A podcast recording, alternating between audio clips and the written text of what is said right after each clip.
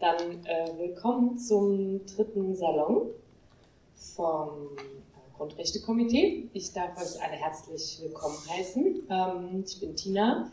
Ich äh, mache gerade Projektkoordination zur Demobeobachtung beim Grundrechtekomitee und freue mich äh, heute mit äh, vier Teilnehmenden und euch natürlich über die steigende Repression äh, gegen die Klimagerechtigkeitsbewegung zu reden. Und damit möchte ich begrüßen ähm, Daniel von der letzten Generation, David von der letzten Generation, Hoppala. Tessa äh, von Block Neura, Mo von der Unfreiwilligen Feuerwehr. Ihr werdet gleich alle noch ein bisschen mehr zu euren Aktionsgruppen erzählen. Und äh, Britta vom Grundrechtekomitee. Und ähm, ja, ich würde auch direkt einsteigen. Vielen Dank an euch, dass ihr trotz der Hitze gekommen seid. Und ähm, die Veranstaltung ist für ungefähr zwei Stunden angesetzt. Ähm, genau, wenn euch irgendwas vorher braucht, dann sagt gerne Bescheid. Wir haben ein paar Getränke auch mitgebracht.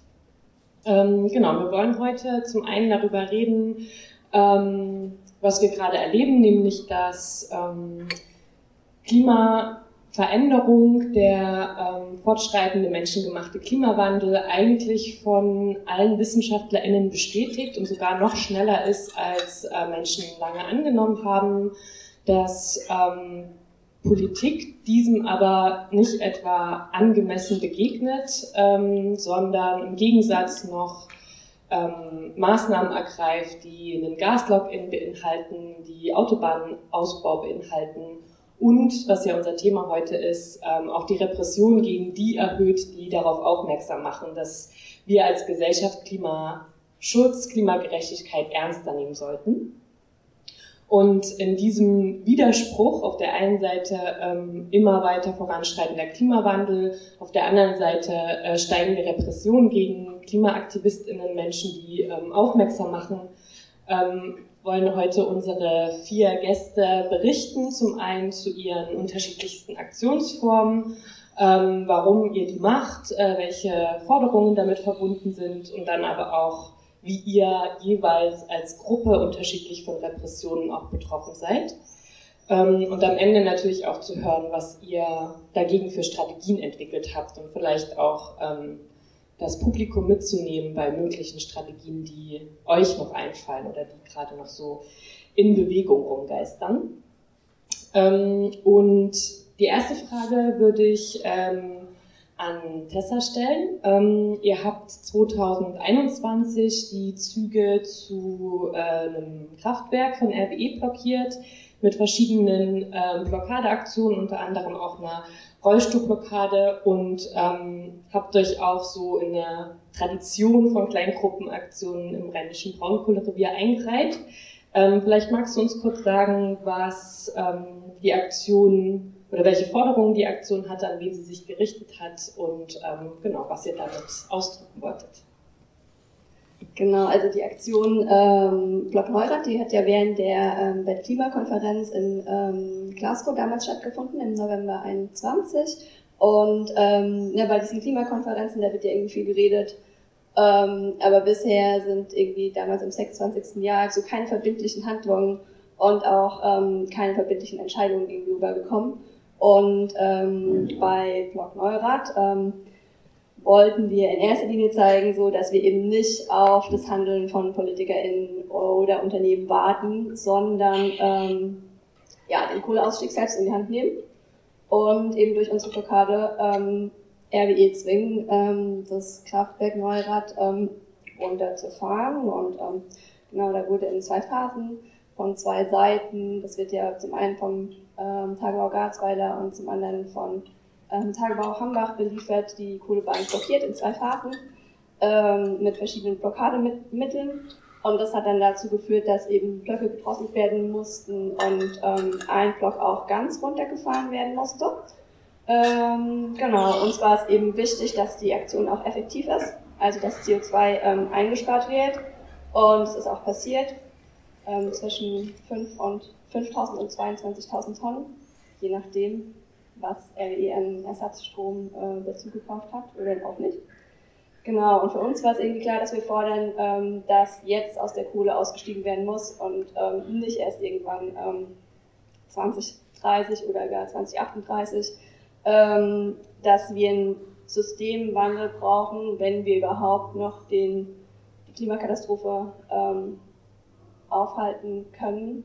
Ähm, das heißt, dass wir quasi das neokoloniale und kapitalistische Wirtschaftssystem überwinden müssen, die Ausbeutung des globalen Südens stoppen müssen und ähm, dass auch keine weiteren Dörfer mehr für Kohle abgebaggert werden ähm, dürfen. Also Lützerath ähm, seinerzeit noch und aber auch alle anderen Dörfer weltweit.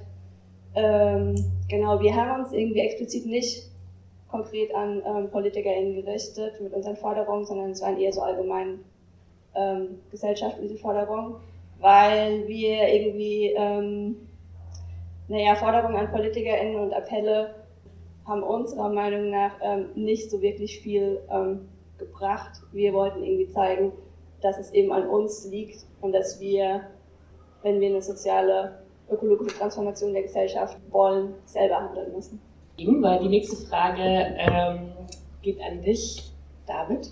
Ihr von der letzten Generation macht ja vor allem Blockaden im öffentlichen Raum. Das ähm, scheint sich ja auch gerade so ein bisschen zu ändern. Ähm, zumindest äh, habe ich auf Twitter die ein oder andere Aktion der letzten Generation gelesen, die sich gerade auch gegen Privatjets und Yachten und so richtet. Aber genau, bekannt geworden seid ihr äh, durch Blockaden im öffentlichen Raum. Vielleicht magst du gerne noch aus der Kölner Perspektive sagen, ähm, an wen sich eure Aktion richten, welche Forderungen ihr aufgestellt habt, warum ihr auch ähm, genau den Weg von Straßenblockaden geht. Ja, also ich glaube, eine ähm, explizit Kölner Perspektive gibt es eigentlich nicht so wirklich, weil, also im Gegensatz zu dem, was äh, Tessa gerade gesagt hat, unsere äh, Adressatinnen sind äh, eindeutig die, ähm, die Bundesregierung, die PolitikerInnen, mit den mit der zentralen Kampagnenforderung vor allen Dingen der Einrichtung eines Gesellschaftsrats, die ähm, Maßnahmen zum Ausstieg aus den fossilen Energieträgern bis 2030 erarbeitet und noch den zwar bekannteren, aber eigentlich jetzt nachgeordneten ähm, Forderungen nach ähm, Sofortmaßnahmen, äh, Einführung des 9-Euro-Tickets und Tempo 100 auf allen deutschen Straßen maximal. Tempo 100. Ja, die Straßenblockade hat sich halt als ähm, wahnsinnig effizient erwiesen, ähm, um mit, auch mit wenigen Leuten sehr viel öffentliche Aufmerksamkeit ähm, generieren zu können. Und jetzt die Aktionen, die jetzt zuletzt vor allen Dingen auf Sylt waren und heute, heute glaube ich in Lübeck, ja, sind auch ziemlich öffentlichkeitswirksam, also ähm, erfüllen irgendwie auch diese, diese Zielvorgabe. Andere Aktionen, die jetzt ähm, eigentlich viel konkreter noch ähm, mit, dem, mit dem Thema äh, eigentlich in Verbindung zu bringen sind, wie das Abdrehen von Ölpipelines, haben sich halt, äh, bei denen hat sich halt herausgestellt, ähm, dass die unheimlich wenig Aufmerksamkeit bekommen haben. Also ähm, im öffentlichen Diskurs, was gar nicht stattgefunden haben. Äh, bislang, man echt sagen muss, nichts toppt die Straßenblockade. Also AutofahrerInnen an Weiterfahren zu hindern, das, ja, das sorgt für Aufsehen in diesem unseren Land. Super, danke. Da kommen wir gleich nochmal ein bisschen drauf zurück, was das noch alles aus, für Auswirkungen hat, außer auf die AutofahrerInnen. Du bist von der Unfreiwilligen Feuerwehr. Ihr habt im Jahr 2022 unter dem Motto Jenschwalde ausschalten ähm, das Kohlekraftwerk Jenschwalde in der Lausitz blockiert. Kannst du uns erzählen, was eure Motivation war, was eure Forderungen gewesen sind? Ja, gerne. Wobei ich gleich vorausschicken muss, dass das sich jetzt vielleicht nicht ähm, essentiell unterscheidet von dem, was Tessa gerade erzählt hat, weil die Aktionsformen sich sehr ähneln. Ähm, und genau, das ist eben so eine klassische direkte Aktion der Klimagerechtigkeitsbewegung, wie sie ähm, bis die letzte Generation kam, glaube ich, der heiße Scheiß war. Also, dass man an die Orte äh, der Zerstörung geht und dort die Infrastruktur blockiert. Also das, was ihr zum Beispiel auch mit diesen Ölpipelines versucht habt, aber nicht ähm, medial so sehr aufgegriffen wurde. Genau, also ähm, das haben wir gemacht, nur eben an einem Kohlekraftwerk. Und ähm, genau wie bei Glockneurath ähm, hat das dazu geführt, dass dieses Kohlekraftwerk auch runtergefahren werden musste. Das wiederum hat dazu geführt, dass LEAG, das ist die, dieses Unternehmen da in der Lausitz, das dieses Kohlekraftwerk betreibt, dass die ähm, gesagt haben, sie hatten einen Produktionsausfall und ähm, das hat um 3,5 Millionen gekostet, wenn ich mich recht entsinne. Das behaupten die zumindest. Ähm, aber wir sprechen ja auch gleich noch über die Frage von Repression, weil da spielt das nochmal eine Rolle.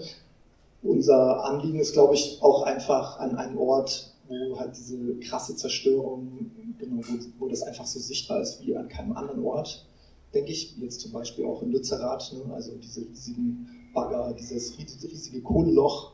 Ähm, ich glaube, genau sowas repräsentiert auch so ein Kohlekraftwerk. Es ist einfach ein Ort, wo dieser ganze Klimairrsinn irgendwie einfach total sichtbar wird. Und unser Anliegen war, dort direkt zu intervenieren und auch direkt zu blockieren, also auch sozusagen eine reale Auswirkung zu erzielen, aber gleichzeitig auch Öffentlichkeit dafür herzustellen und auch mit dem Versuch, ähm, über Kapitalismus zu sprechen, ähm, ist die Frage, wie gut das gelingt. genau, also ich glaube, es gab auch Öffentlichkeit, aber jetzt natürlich nicht, dann nicht so viel, muss man natürlich sagen, wie jetzt bei der letzten Generation. Ähm, aber vielleicht sprechen wir da auch noch im Anschluss drüber. Ja, genau, ich glaube, das war es im Wesentlichen. ach so, vielleicht gleich noch eine ganz kurze Info, wie das funktioniert. Ich glaube, das war jetzt bei Block Neurath auch so ähnlich. Also wenn an bestimmten Stellen in so einem Kraftwerk blockiert wird, in dem Fall waren es die Schienen, über die die Kohle ins Kraftwerk gebracht wird und die Förderbänder, über die die Kohle dann bis zu den ähm, Kammern gebracht wird oder das dann, wo die, Kohle dann verbrannt wird. Ähm, wenn man an diesen Stellen blockiert, dann haben die sehr schnell keine Kohleversorgung mehr, was dazu führt, dass die sehr schnell ähm, abschalten müssen oder runterfahren. Also es wurde nicht abgeschaltet, aber zwei Blöcke von diesen vier Blöcken oder so mussten dann runtergefahren werden. Ähm, ja, und ein Aspekt, den ich noch interessant fand, also es gab davor eine Klage von verschiedenen Umweltverbänden gegen dieses äh, Kraftwerk beziehungsweise den Tagebau, der dieses Kraftwerk ähm, beliefert. Dieses, äh, dieses Klageverfahren hat dazu geführt, dass dieser Umweltverband, Deutsche Umwelthilfe, dass die Recht bekommen haben und gesagt wurde, ähm, dieses, dieser Tagebau verbraucht viel zu viel Wasser, ähm, also viel mehr als legal ist und erlaubt ist, also auch das, was denen zugesprochen wurde, darüber sind die, also ähm, um eine immense Summe drüber. Und ähm, das hat dann dazu geführt, dass die ähm, kurzzeitig diesen Tagebau stilllegen mussten. Dann gab es aber vor dem nächsthöheren Gericht, ähm, dem Oberverwaltungsgericht Berlin-Brandenburg, nochmal ein Verfahren. Und die haben dann wieder gesagt, aufgrund der aktuellen Lage und der, äh, der Versorgungsengpässe durch, die, durch, die, äh, durch den Angriffskrieg in der Ukraine, ähm, dass das deswegen jetzt ähm, doch wieder laufen gelassen werden muss ja, was natürlich äh, Bullshit ist, weil diese Wasser, Wasserproblematik ja nach wie vor da ist und es ja auch die Frage ist, für was wird die Energie verbraucht. Ähm, genau, das ist ja unser Thema ähm, von heute, die steigende Repression gegen die Klimagerechtigkeitsbewegung. Die hat gerade aus verschiedenen Perspektiven gesprochen, auch unterschiedliche Effektivitäts- und Effizienzgrade benannt. Auf Lützerath kommen wir später nochmal zu sprechen, dass es da ja auch einen, einen Peak in der Bewegung der letzten Jahre nochmal gegeben hat im Rheinland.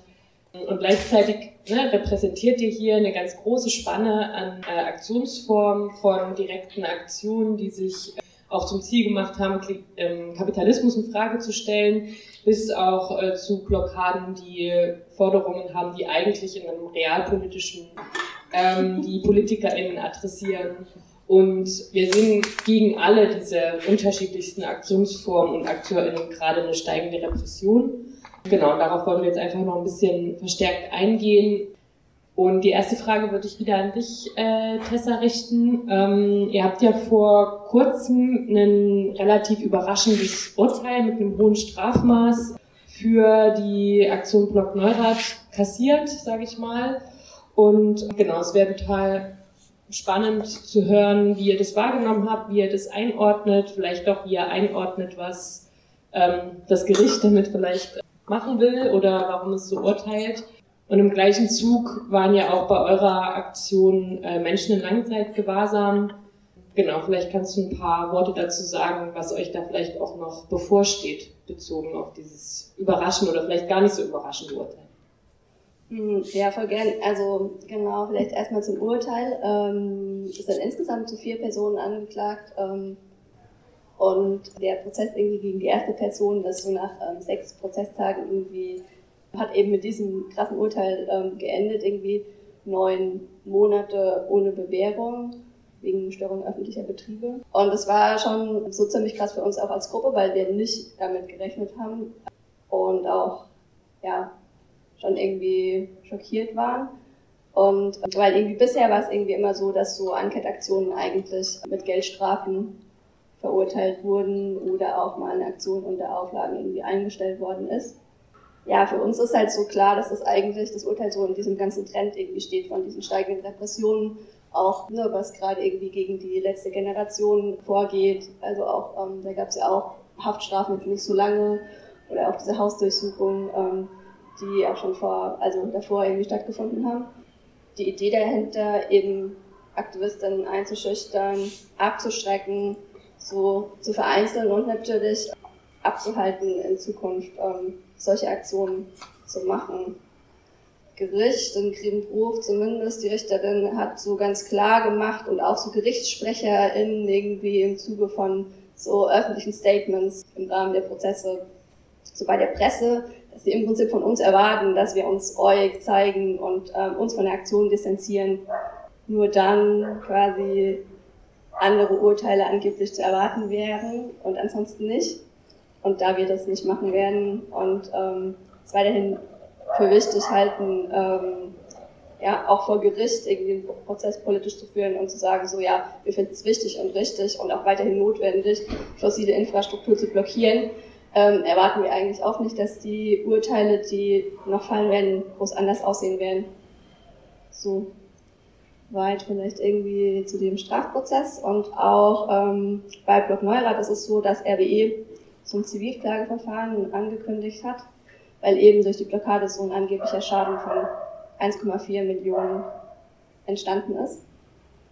Und ähm, genau, das ist auch noch was, ja, was uns irgendwie erwartet, ähm, was momentan aber so ein bisschen für ja, die Gruppe so ein bisschen im Hintergrund ist, weil eben dieser Strafprozess ähm, jetzt gerade noch läuft. Und cool, danke, Tessa.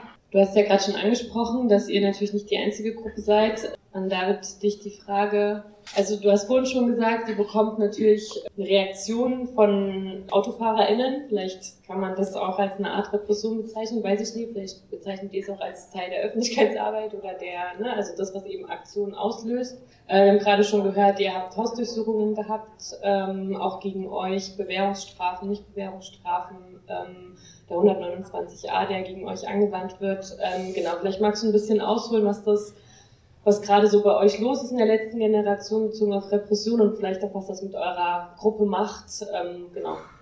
Preist ihr das einfach ein? Ist das ein Teil von eurer Aktionsform?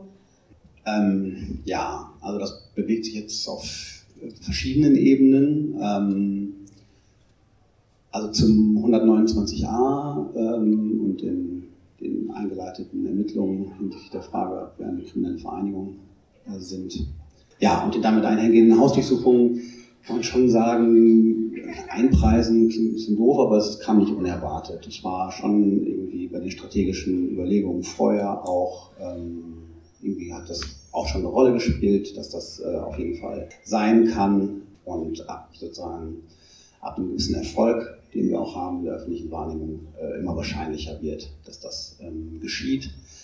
Insofern kann man das auch vielleicht ein bisschen als Indikator für Erfolg, für Erfolg sehen äh, auf der einen Seite. Auf der anderen Seite hat das natürlich irgendwie auf dem, dem ähm, persönlichen Leben, in dem, Eingriff, den das bedeutet, in das Privatleben von, von Aktivisten, aber auch von, von deren Freunden und Familien, natürlich auch nochmal eine ganz andere Dimension, die dann weit weniger lustig ist. Genau, da kann ich allerdings auch nicht aus persönlicher Erfahrung berichten, aber auch nur aus zweiter Hand sagen, dass da natürlich Menschen auch vollkommen unterschiedlich mit umgehen. So, einige Menschen das natürlich schwer belastet und andere Menschen das vergleichsweise gelassen jetzt hingenommen haben. Ja, zu den Reaktionen der, der Menschen, die von der Blockade betroffen sind oder da irgendwie vor Ort sind. Ja, da erleben wir schon, dass die Reaktionen ähm, inzwischen oftmals heftiger ausfallen und auch ähm, mehr Menschen der Meinung sind, ähm, sie wären im Recht, wenn sie da äh, Selbstjustiz üben, indem sie vielleicht auch ähm, gewalttätig übergriffig werden oder Menschen von der Straße ziehen, sicherlich auch äh, befeuert dadurch, dass es da eine entsprechende Diskussion in, in Teilen der deutschen Medienlandschaft geführt wurde mit äh, Juristinnen, die da sich ziemlich schwammig, sag ich mal, geäußert haben, aber mal so das in den Raum gestellt haben, das könnte also ähm, durchaus noch äh, unter Notwehr fallen. Das führt dann auch dazu, dass einige Menschen glauben, das könnten sie auf jeden Fall auch noch machen, wenn die ähm, Polizei schon vor Ort ist. Das führt dann oftmals auch echt zu bösen Erwachen, weil das dann halt die Anzeigen äh, nach sich zieht.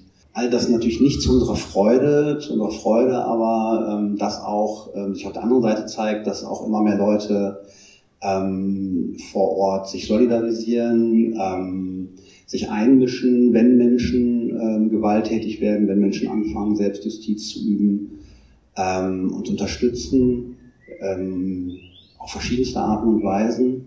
Und ja, da vielleicht nochmal zurückgehen auf die, die erste Frage. Klar ist unser Primäradressat die Bundesregierung, aber auch immer die Öffentlichkeit mit, auch immer mit dem Versuch, irgendwie mehr Leute dazu zu bewegen, ähm, äh, auch in den, in den gewaltfreien zivilen Widerstand zu gehen oder in irgendeiner Form zu unterstützen.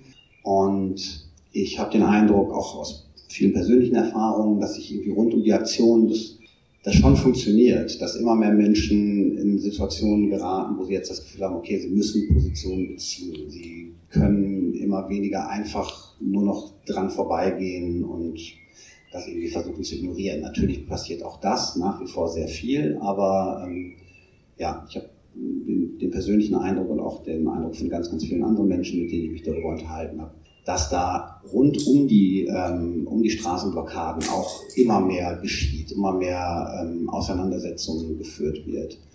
Ja, und ähm, jetzt habe ich ein bisschen den Faden verloren. So, dass die, die, die Polizeirepression ähm, rund um die Aktionen an sich angeht. Das ist ganz, ganz schwer zu sagen. Tatsächlich ist es total uneinheitlich, von Ort zu Ort unterschiedlich.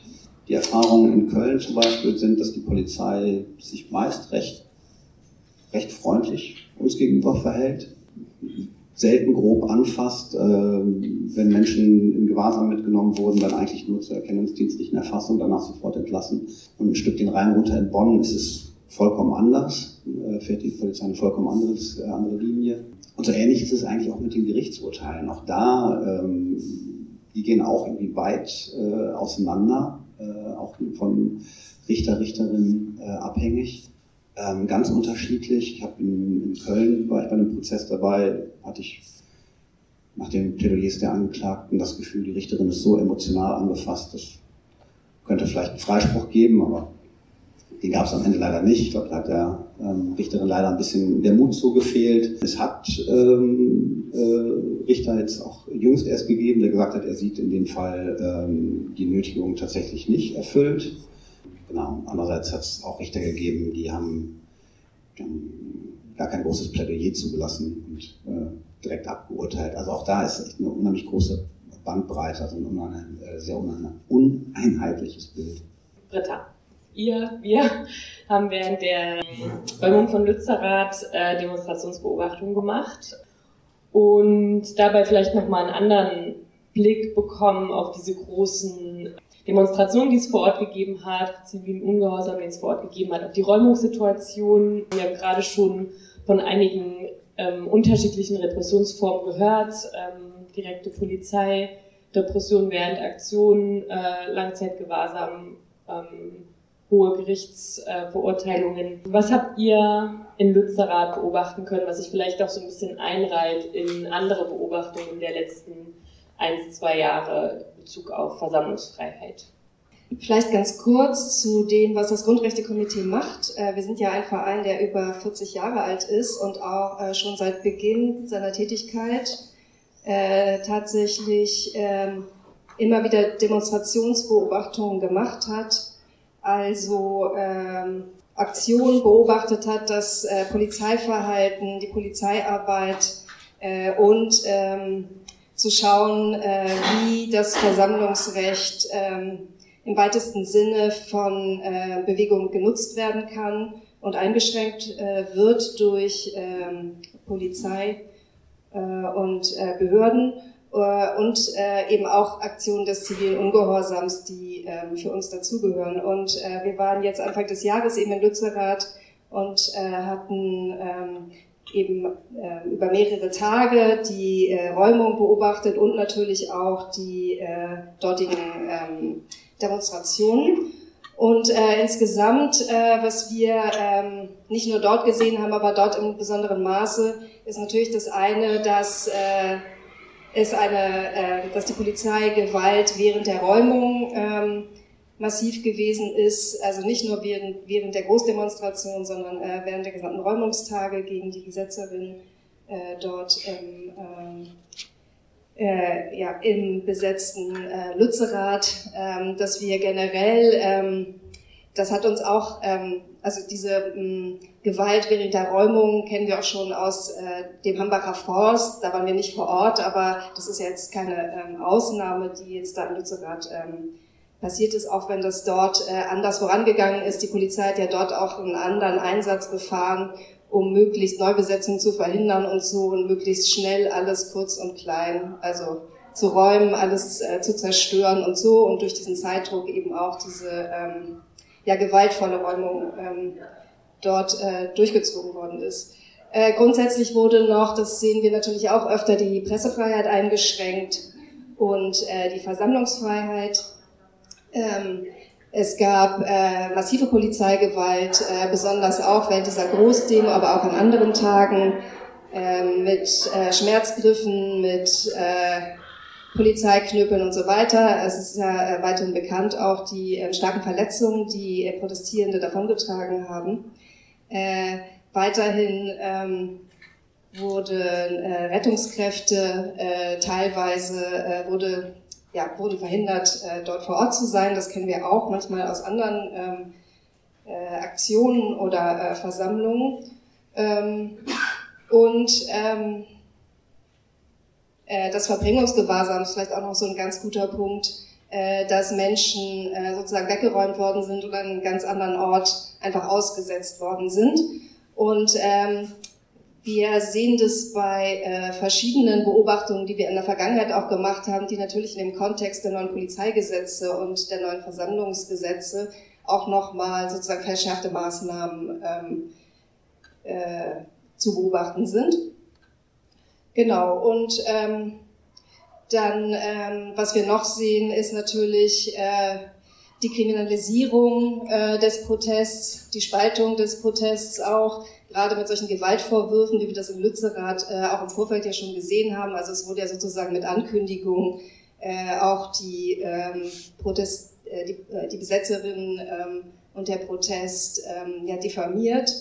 Ähm, und ähm, das im Allgemeinen äh, sozusagen dem Anliegen des Protests, dass, äh, dass das Anliegen des Protests insgesamt dem die Legitimation überhaupt abgesprochen worden ist. Ich denke, das ist auch so ein ganz äh, wichtiges Phänomen, äh, was wir auch äh, bei anderen Aktionen, jetzt über die wir hier gerade sprechen, teilweise äh, mindestens äh, auf jeden Fall zu beobachten sind, äh, dass ein demokratisches Vorgehen oder ein demokratischer Anspruch des Protests abgesprochen wird. Jetzt in Lützerath ja mit dem Hinweis darauf, dass es eigentlich sozusagen ein demokratischer Kompromiss gewesen ist, der zu der Zerstörung von Lützerath geführt hat. Das heißt sozusagen, äh, die demokratische Entscheidung ähm, bestand auf äh, Seiten der Politik, aber der Protest eben, ähm, dem wurde das abgesprochen. Ja, vielleicht erstmal soweit. Und dann natürlich noch die ähm, Zivilklagen, die RWE ja im Fall Lützerath jedenfalls schon angekündigt hatte, ne, dass sie das prüfen. Ja, danke, Britta. Äh, wir kommen gleich später nochmal darauf zurück, auf diese ähm, Absprechung der Legitimierung von Protest und wie wir uns dem vielleicht auch entgegenstellen können. Äh, vorher an dich, Mo, noch die Frage, ähm, ihr habt ja eine ähnliche Aktionsform durchgeführt, Blog Neurath, wie du schon gesagt hast. Ähm, ihr habt auf eurem Blog auch die damaligen Haftbedingungen kritisiert oder die Gewaltungsverbringung ähm, und bei euch sind auch mehrere AktivistInnen quasi länger in U-Haft äh, gekommen. Vielleicht kannst du dazu noch ein bisschen was sagen und vielleicht auch, genau, ihr habt jetzt auch bald einen Prozess anstehen, wie gerade die Repression sich bei euch zeigt und ob ihr zum Beispiel auch mit Zivilklagen noch rechnet oder eher nicht. Äh, genau, also es gab, ähm, also alle Leute, die an, diesem, an dieser Blockade beteiligt waren, haben die Personalien verweigert und ähm, zwei Personen sind oder nee, am Anfang sogar vier Personen, ähm, längerfristig aber vor allem zwei Personen sind deswegen ähm, in U-Haft gewesen, und zwar letztendlich für fast drei Monate.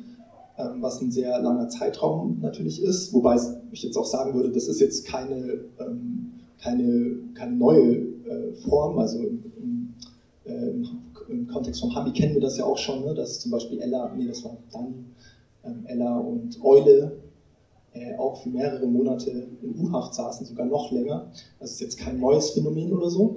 Ähm, nichtsdestotrotz ist natürlich total krass, dass für so eine Aktion, äh, also eine, eine, Form des Klimaaktivismus, bei dem blockiert wird, Menschen für so lange Zeit in U-Haft ähm, einwandern. Und ähm, ja, es gab dann ein Verfahren direkt im Anschluss. Dieses Verfahren hat vor allem, glaube ich, dazu gedient, um diese lange U-Haft äh, noch im Nachhinein zu legitimieren. Da wurden die beiden dann zu vier Monaten Haft verurteilt, ähm, sind dann aber nach ungefähr drei Monaten ähm, freigekommen mm, und haben bisher auch nicht die Personalien angegeben. Also die beiden Personen sind nach wie vor unbekannt. Das geht jetzt in die nächste Runde. Also diesen Freitag ähm, ist das nächste Verfahren. Ähm, und zwar in Cottbus, also wenn ihr in der Gegend zeigt, fahrt dahin. Es gibt eine Kundgebung und so, das ist jetzt unwahrscheinlich, aber ähm, ihr könnt es auf jeden Fall auf Twitter verfolgen, da wird es auf jeden Fall Informationen geben. Ähm, ja, es gibt ein Berufungsverfahren, das ist für jetzt für den Freitag angesetzt und 18 weitere Personen, die an dieser Aktion beteiligt waren, erst Personalien verweigert haben und dann Personalien angegeben haben, ähm, als diese Androhung U-Haft kam.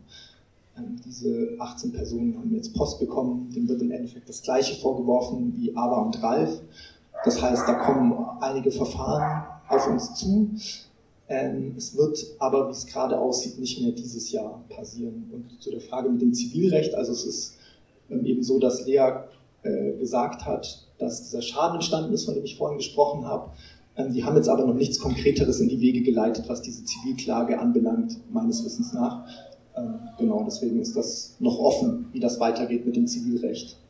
Ach so, ja, vielleicht ganz kurz zu den Haftbedingungen. Da gab es tatsächlich ziemlich krasse Sachen. Zum Beispiel ähm, wurde eine Person äh, total lange in, in, ähm, in, Quarantäne gehalten, sozusagen. Und zwar mh, hm, ist das eigentlich nur erlaubt für fünf Tage plus ähm, die Zeit, die das Testergebnis braucht.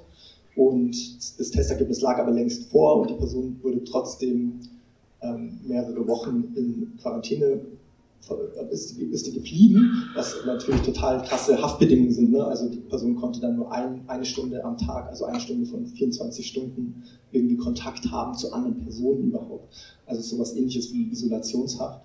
Ähm, und ja, es gab noch andere Vorfälle, vegetarisches Essen wurde verweigert, Briefe wurden, wurden nicht zugestellt, Anrufe wurden verweigert, also auch so grundlegende Rechte, die eigentlich natürlich bestehen, also auf die man dann bestehen kann, aber natürlich hat in dieser Situation ähm, die Polizei oder wer auch immer sozusagen, die, die ist in der Machtposition. Und dementsprechend ähm, wurde das nicht gewährt, also es wurden auch so grundlegende Rechte missachtet.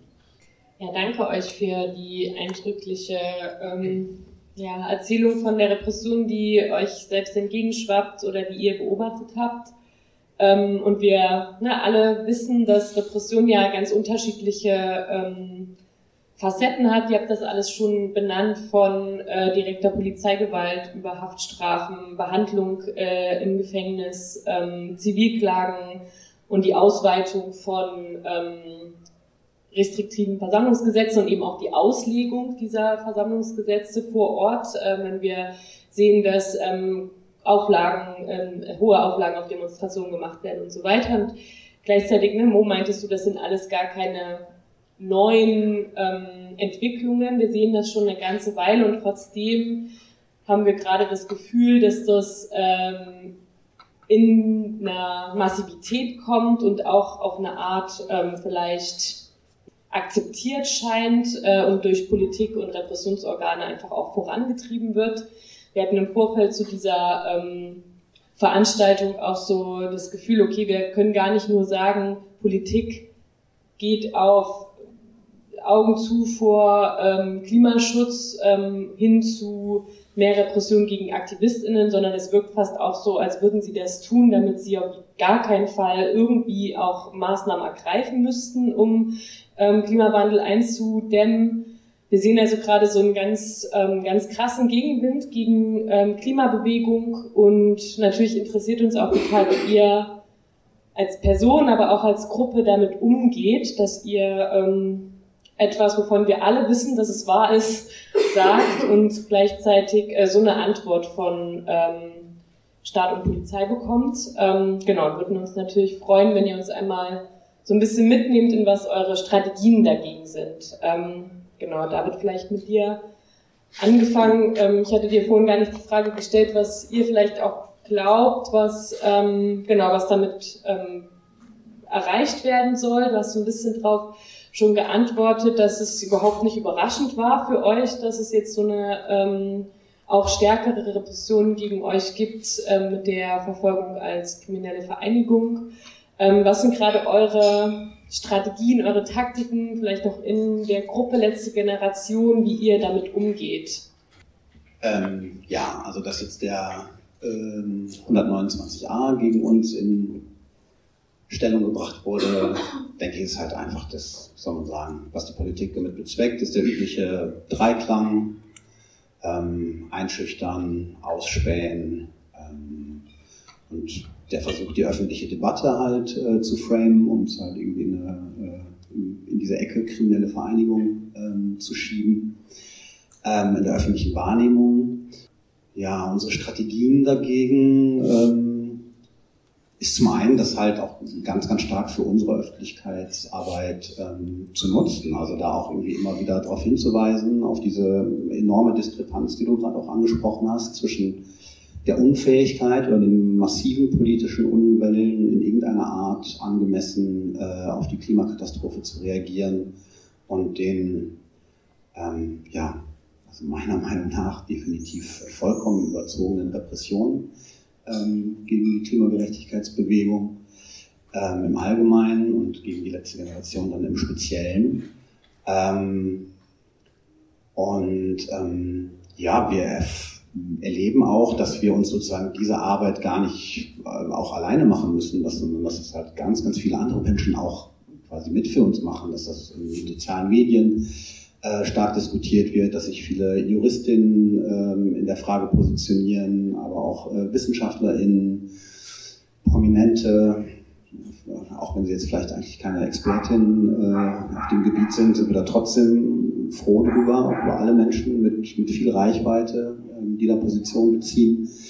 Ähm, ja, also wir, wir versuchen das äh, zu nutzen. Wie gesagt, wir haben, das war von vornherein irgendwie auch Teil unserer Strategie, davon auszugehen, dass Repression kommen wird und äh, diese Repression auch irgendwie zu, zu thematisieren und in so einem politischen Jiu-Jitsu für unser Anliegen zu nutzen. Das war ähm, immer Teil der Strategie auch. Ähm, ja, zum Ansonsten als Gruppe ähm, damit umzugehen, was das für eine Belastung auch einfach für einzelne Menschen da ist, ja, das ist dann einmal die einfach die, die Solidarität im, im persönlichen Kontakt unter Menschen, die sich nahestehen, ähm, natürlich. Ähm, und aber auch, dass wir halt einfach viel Struktur haben, die da unterstützend wirkt. Also viel juristischen Support, aber auch ähm, eine ähm, emotionale Supportstruktur, wo es einfach Menschen gibt, die auch einfach beruflich das sowieso schon machen, aus der äh, Therapeutin, aus der Seelsorge vielleicht kommen, aus der Pädagogik. Also dass es da sehr, sehr viel Unterstützungsangebot äh, gibt. Genau, und das ist halt auch, dass die Menschen auf die Prozesse vorbereitet werden, ähm, wenn sie das denn wollen. Also dass es ähm, Prozesstrainings gibt. Genau, ich habe meins jetzt am kommenden Wochenende anstehen. Und ähm, ja, ich kann ansonsten kann ich halt aus meiner persönlichen Perspektive sagen, ich, ähm, ich freue mich nicht auf die Verfahren, die auf mich zurollen. Natürlich nicht. Ich kann mir Besseres vorstellen. Natürlich knallt bei mir auch emotional immer wieder diese Absurdität der gesamten Situation rein. Irgendwie dieses Denken, was ist hier los? Also wir stehen irgendwie so, so offensichtlich vor, ähm, vor so einer fundamentalen Katastrophe und ähm, die Menschen, die darauf hinweisen, müssen sich dafür noch vor Gericht verantworten. Ähm, da läuft natürlich sehr, sehr viel schief. Ich denke, da sind wir uns vermutlich alle einig. Ähm, und das ist auch nicht immer ganz leicht auszuhalten, natürlich. Aber ähm, Ja, ich bin auch ein Stück weit gespannt auf den Prozess und ähm, werde natürlich auch versuchen, den so gut es geht irgendwie als, als Bühne ähm, für die Öffentlichkeitsarbeit zu nutzen. Und ähm, ja, wie das Urteil dann am Ende dabei rauskommt, ähm, kann ich persönlich sagen, ich hänge schon an meiner Freiheit, die will ich auch ganz gerne behalten. Und ja, hoffe da natürlich darauf, dass es, ähm, dass es bei Geldstrafen ähm, zunächst bleibt. Aber klar, das ist eine Frage, die, die auch ich und viele andere sich dann natürlich ähm, ähm, stellen und fortwährend weiter werden stellen müssen wahrscheinlich. Was sind wir bereit, ähm, an Repressionen in Kauf zu nehmen? Ähm, Tessa, ihr habt auch total viel Öffentlichkeitsarbeit gemacht, um ähm, die Prozesse, die anstanden gegen euch, äh, einen Camp organisiert ähm, in Vorbereitung auf einen Prozess. Ähm, genau, vielleicht magst du ein bisschen erzählen, wie ihr die Öffentlichkeitsarbeit nutzt und welche anderen Strategien ihr als Gruppe und aber vielleicht auch als Bewegung noch habt, die vielleicht ja auch in Teilen anschließen an die, was, äh, an die, was David schon gesagt hatte in Art von Strukturen? Gibt es da auch Strukturen, die euch quasi auch als Gruppe unterstützen? Mhm. Ähm, genau, wir hatten ja dieses Camp organisiert ähm, vor dem letzten Prozess. Ähm, so die Idee dahinter war eben zum einen ähm, das letzte Urteil so zu skandalisieren und dagegen protestieren und eben auch nochmal über das Thema ähm, Kohle und warum es wichtig ist, eben jetzt aus der Kohle auszusteigen, vor Ort direkt in Grevenbruch irgendwie ähm, ja, da in den Mittelpunkt zu stellen. Und Grevenbruch ist ja schon so eine, sag mal, sehr von RWE ähm, dominierte Stadt. Ähm, sehr viele Menschen arbeiten eben im Kraftwerk Neurath auch und ähm, sind auch mit dem Unternehmen so verbunden und dementsprechend ähm, war das auch am Anfang gar nicht so einfach und es gab so auch so Widerstand ähm, aus der Bevölkerung. Ähm, AnwohnerInnen haben versucht, irgendwie auch gegen das Camp irgendwie zu mobilisieren. Ähm, Genau, aber schlussendlich ähm, ja, hat das Camp irgendwie stattgefunden und es war, ähm, ja, würde ich sagen, irgendwie total schön und ähm, auch sehr erfolgreich und es gab Gespräche mit AnwohnerInnen und ähm, ja, es gab so diese eine Person, die quasi so ein bisschen ähm, zum Beispiel die Menschen so gegen uns mobilisiert hat, ähm, die dann auch erkannt hat, dass wir auch Menschen sind. Und ich meine, das ist ja schon mal so ein Schritt in die richtige Richtung. Und andere Leute, die einfach ähm, ja so die Gelegenheit genutzt hat, haben so zum Camp zu kommen und ähm, mit uns zu sprechen. Wir haben auch so verschiedene andere Workshops gemacht, äh, eine Aktionsrallye, wo auch nochmal ganz viel Öffentlichkeitsarbeit ähm, im Ort, irgendwie in der kleinen Stadt irgendwie selber stattgefunden hat, irgendwie durch ähm, spontane Theater, Interviews und ähm, andere Action. Und ähm, Genau, also für uns ist es quasi die Öffentlichkeitsarbeit und die Aktionen um die Prozesse. Es gab auch so kleinere Sachen wie zum Beispiel Enkelkletteraktionen und so ähm, vor anderen Prozessen so eine Möglichkeit, einfach nochmal weiter über die Themen zu sprechen, die uns auch bei der Aktion selber irgendwie ein Anliegen zu waren und so die inhaltlichen Punkte nochmal ähm, mit reinzubringen. So quasi eigentlich ähm, würde ich sagen, dass so die Prozesse und alles, was da so inhaltlich ähm, öffentlichkeitsarbeitsmäßig stattfindet, so eine Fortführung auch ähm, von der Aktion ist und ähm, ja von Anfang an eigentlich auch schon so mitgedacht werden kann, dass wenn irgendwie Repressionen stattfinden, wenn Prozesse stattfinden, dass eben auch im Gericht irgendwie durch die Beweisanträge ähm, und ja die Art und Weise, wie dann auch darüber berichtet wird in der Presse und so, eben auch nochmal ähm, die politischen Inhalte irgendwie mit reingebracht werden können. So. Und ähm, dann ist natürlich der andere Punkt, dass halt jetzt so eine große öffentliche Aktion wie ähm, das Camp und dann die Mahnwache, ähm, die Mobilisierung zum Gericht irgendwie danach ähm, schon auch viele Menschen, die solidarisch sind, dann ähm, mit der angeklagten Person dahin bringen. Und ähm, genau, ich muss sagen, so, also für mich war das schon richtig krass und sehr empowernd, irgendwie einfach zu sehen, wie viele Leute irgendwie da sind und ein ganz anderes Gefühl irgendwie zu wissen, da stehen irgendwie ja 40, 30, 40 Leute irgendwie draußen und zehn weitere irgendwie im Gericht. Der Zugang irgendwie zum Gericht war leider auch irgendwie so sehr repressiv mit Personen und Taschenkontrollen und Leute mussten irgendwie ihre Personalien angeben und so weiter und so fort. Und eben auch Leute irgendwie da im Gerichtssaal zu haben, die dann gegebenenfalls ähm, auch so ein bisschen ja, Tumult machen und ähm, einschreiten. Ich meine, da ist es natürlich total wichtig, auch zu gucken, was wünscht sich so die jeweilig angeklagte Person. ähm, weil da gibt es natürlich auch, oder kann es natürlich auch unterschiedliche Präferenzen zu geben. Und das ist natürlich auch sehr, ja, also fand ich sehr bestärkend, irgendwie das so zu erfahren, ähm, so den Support irgendwie von der Gruppe, von anderen solidarischen Menschen, aber auch von Menschen irgendwie, ähm, die mir jetzt irgendwie nicht bekannt waren. Genau. Und so eine weitere Strategie von uns ist auch einfach quasi das dem Gericht irgendwie so schwer wie möglich zu machen. So ein bisschen auch zu nerven und das Ganze in die Länge zu ziehen. Und auch so mit dem Hintergedanken am Anfang, dass es ja vielleicht doch noch irgendwie eingestellt werden könnte. Das ist natürlich jetzt total unwahrscheinlich ähm, nachdem das erste Urteil gefällt wurde.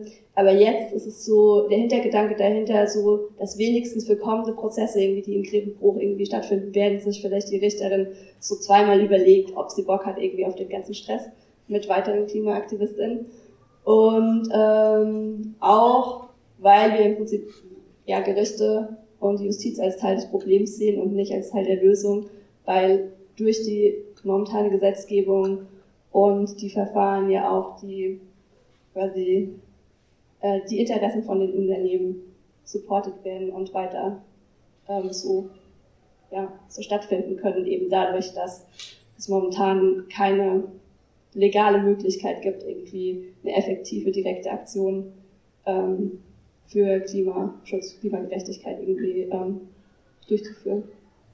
Ja, danke schön. Mo, an dich die Frage, ähm, wir haben gerade gehört, es wird Öffentlichkeitsarbeit gemacht, dann ähm, haben beide VorrednerInnen gesagt, den ähm, Gerichtssaal als Bühne zu verstehen, vielleicht auf eine unterschiedliche Art und Weise, aber quasi auch im Gerichtssaal ähm, deutlich zu machen, dass man sich gegen die Repression wehrt. Ähm, habt ihr in eurer Gruppe noch, noch andere Strategien, ähm, die ihr angewandt habt. Ich habe gelesen, ihr habt ähm, auch Demos gemacht und Infoveranstaltungen, also auch vielleicht nochmal eine andere Öffentlichkeit hineingewirkt. Ähm, genau, hast du da noch was zu ergänzen an Strategien, um mit Repression umzugehen? Ähm, also ich muss sagen, dass wir uns jetzt für die kommenden Prozesse erst noch absprechen, deswegen kann ich jetzt in erster Linie für mich sprechen und nicht so für die gesamte Gruppe, beziehungsweise über das, was schon passiert ist. Ähm, ich glaube, ich wollte aber noch mal ganz kurz sagen, dass ich denke, dass es da zum Beispiel zwischen unserer Strategie auch auf jeden Fall eine größere Differenz gibt. Bei uns ist es nämlich so, dass wir sozusagen versuchen, ähm, so ein Gerichtsverfahren erstmal aus dem Weg zu gehen, zum Beispiel mit der Praxis der Personalienverweigerung ähm, und nicht das gezielt in Kauf nehmen.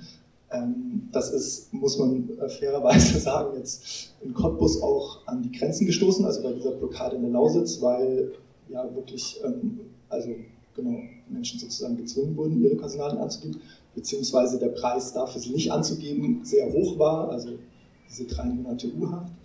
Ähm, ja, die Personen sind ja nach wie vor unerkannt.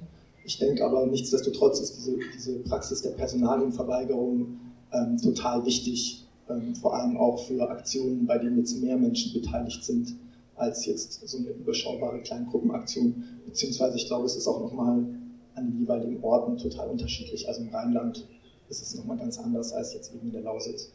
Ähm, aber ja, das muss auf jeden also das finde ich auf jeden Fall wichtig, das weiter zu beobachten. Ähm, Wenn es dann aber zu einem Gerichtsverfahren kommt, dann finde ich es auch total wichtig, das politisch zu nutzen. Und in der Vergangenheit wurde dafür ja öfters zurückgegriffen auf diesen ähm, Paragraph der, des rechtfertigen Notstands. Ähm, und ich glaube, das ist nach wie vor ein ganz effektiver Hebel. Nicht effektiv in der Hinsicht, dass ich mir davon erhoffe, dass es das total bringt und wie dann irgendwie das Verfahren eingestellt wird oder freigesprochen wird oder so, sondern eigentlich eher, um nochmal so eine Öffentlichkeit zu schaffen, wie du das auch gerade beschrieben hast, nur mit so Beweisanträgen, eventuell sogar, dass man Leute reinholen kann, ähm, also ZeugInnen, Menschen, die ähm, zum Beispiel KlimawissenschaftlerInnen könnte man als ZeugInnen in das Verfahren holen, ähm, wie das in der Vergangenheit auch schon gemacht wurde, oder Menschen, die von der Klimakrise massiv betroffen sind, um deren Perspektive wiederum sichtbar zu machen. Und ich glaube schon, dass diese Gerichtsverfahren eben dieses Potenzial haben, da nochmal so eine, so eine Öffentlichkeit ähm, zu schaffen. Ähm, was ich, glaube ich, ganz wichtig finde, ist, dass wir uns nicht spalten lassen, ähm, weil ich glaube, dann ist es total einfach möglich für die Repressionsorgane, ähm, bestimmte Gruppen massiver zu verfolgen als andere. Und ich glaube, genau das ist total wichtig. In Bezug auf Lützerath ist das zum Beispiel, glaube ich, sehr gut gelungen also weil es da so einen Zusammenschluss gab ähm, von Gruppen, die sich abgestimmt haben, die auch nochmal drüber gesprochen haben. Glaub, also ich habe das jetzt nur so von außen beobachtet aber sozusagen für den Fall, dass es zu irgendeiner Aktionsform kommt, die vielleicht nicht alle total toll finden, dass man dann nochmal drüber redet, um so eine vorschnelle Distanzierung ähm, zu vermeiden, weil ich glaube, wenn es zu einer Spaltung kommt, dann ist es für die, für die, für die Polizei oder für die Gerichte wesentlich einfacher, äh, ja, einzelne Gruppen dann stärker zu verfolgen. Und ja, ich glaube, ein anderes Beispiel ist dafür diese Sache mit Fridays for Future, die ähm, sich, also das war ja total medial super aufgeblasen, eben sich von der Aktion der letzten Generation distanziert haben oder das kritisiert haben, ähm, wobei man halt sagen muss, das war ja letztendlich eher sozusagen so ein Mediending, weil das jetzt gar nicht von ganz vielen SprecherInnen vom FFF irgendwie so gesagt wurde. Ähm, aber ich glaube, auch das ist sehr gefährlich und ich finde, da muss man dann versuchen, dass sowas nicht gemacht wird. Also ja, Prozesstrainings, viele Sachen, die ihr schon gesagt habt, würde ich total unterschreiben. Finde ich auch super wichtig. Also und halt Öffentlichkeit schaffen, äh, Kundgebungen, Infoveranstaltungen. Ja, danke. Das waren jetzt ja so ähm, Sachen, die ihr aufgezählt habt. Zum einen ähm, Öffentlichkeitsarbeit ähm, nach außen gerichtet, ähm, aber auch innerhalb der Bewegung sich fit machen für Prozesse, ähm, sich fit machen, was heißt es vielleicht in den Knast zu gehen, auf was bereitet man sich davor. Ähm, Gerade noch nicht erwähnt, aber vielleicht ja auch, weil es uns vielen bekannt ist, dass es eben auch Antirepressionsstrukturen gibt, wie die Rote Hilfe, letzte Generation, das da hat, glaube ich, ne, du hast ja auch von einer Struktur gesprochen, die bei euch angedockt ist. Ähm, und natürlich auch so die Debatten innerhalb Bewegung zu führen, welche Strategien gut klappen. Also Personalverweigerung wurde angesprochen, wo die aber vielleicht ihre Grenzen hat. Und ähm, so ein anderer Strang von sich strategisch gegen Repression zu wehren oder vielleicht so Freiräume auch wieder auszubauen, sind ja ähm, strategische Klagen zu führen, also vielleicht auch proaktiv äh, vorzugehen oder gegen ähm, Versammlungseinschränkungen zu klagen. Britta, kannst du uns da so ein bisschen was ähm, erzählen, was diesen Strang angeht?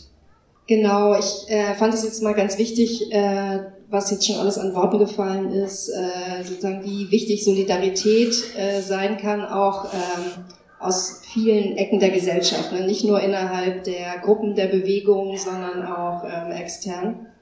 Und ähm, wir als Grundrechtekomitee ähm, äh, haben jetzt zum Beispiel eine Soli-Erklärung äh, herausgegeben in Solidarität mit der letzten Generation mit verschiedenen äh, Bürgerrechtsorganisationen, äh, weil wir natürlich äh, insbesondere auf äh, diese Fragen von Versammlungsgesetz, Versammlungsrecht und äh, Polizeigesetzen gucken und auch bei Veränderung, Verschärfung äh, dort äh, vor Ort sind, uns äh, die äh, Beschlüsse anschauen und dort auch ähm, ja, versuchen zu intervenieren, das mit Öffentlichkeitsarbeit äh, zu machen äh, oder auch mit Expertisen zu dem Thema. Ähm, und das Ganze so ein bisschen größer sozusagen vom konkreten Fall dann ähm, wegzukommen und auch hinzuschauen, was ähm, für Konsequenzen haben eigentlich neu, äh, Gesetzesverschärfungen zum Beispiel und äh, das mehr aus so einem, in so einem größeren Rahmen und aus so einem analytischen Rahmen auch vielleicht anzuschauen. Also ich glaube, das ist so das eine, was auch wichtig ist und was wir auch leisten können. Äh, und das andere ist, ähm, denke ich, was ähm, sozusagen von uns aus, ähm, was wir versuchen, mehr ja auch solche äh, politischen Analysen, äh, sich das äh, so im größeren Kontext anzugucken, okay, was passiert jetzt eigentlich gerade ähm, mit diesen Kriminalisierungsversuchen, wo ähm, gibt es eigentlich Erfolge und wo nicht. Also äh, sich auch nicht nur ähm, sozusagen davon scheu machen zu lassen, dass es diese Repressionsversuche gibt, sondern auch zu gucken, okay, wo setzen sie an äh, und was hat das für Konsequenzen und wo ähm, funktioniert das aber auch gar nicht. Und ich denke, das ist vielleicht auch noch was, worüber wir ähm, jetzt hier im Folgenden so ein bisschen sprechen können. Und ähm, unser ähm, Ansatz ähm, als ähm, so ein äh, Verein, der sich eben auch für ähm, Freiheitsrechte und für Versammlungsrecht und ähm, gegen Repression und zu, zur Unterstützung auch von Repression Betroffenen äh, einsetzt, ähm, ist eben ähm, solche Sachen zu dokumentieren, darüber zu schreiben, ähm, in Interviews zu geben, ähm, solche Veranstaltungen zu machen, äh, um solche Fragen auch zusammenzuführen, Bewegungen zusammenzuführen oder auf jeden Fall einzelne Personen von Bewegung. Und ähm, das ist so ein Beitrag, äh, den ja, wir vom Grundrechtekomitee immer wieder versuchen. Ähm, Und ähm, ja, vielleicht noch so ein, äh, ein anderer Aspekt, äh, wir machen auch Gefangenenunterstützung, also das äh, soll hoffentlich möglichst wenig Menschen treffen, aber das ist ja trotzdem auch eine wichtige Arbeit, äh, dass wir bundesweit ähm, ja, äh, Gefangene äh, unterstützen, äh, wir Post kriegen oder äh, mit ihnen schreiben ähm, und auch verschiedene Angebote haben.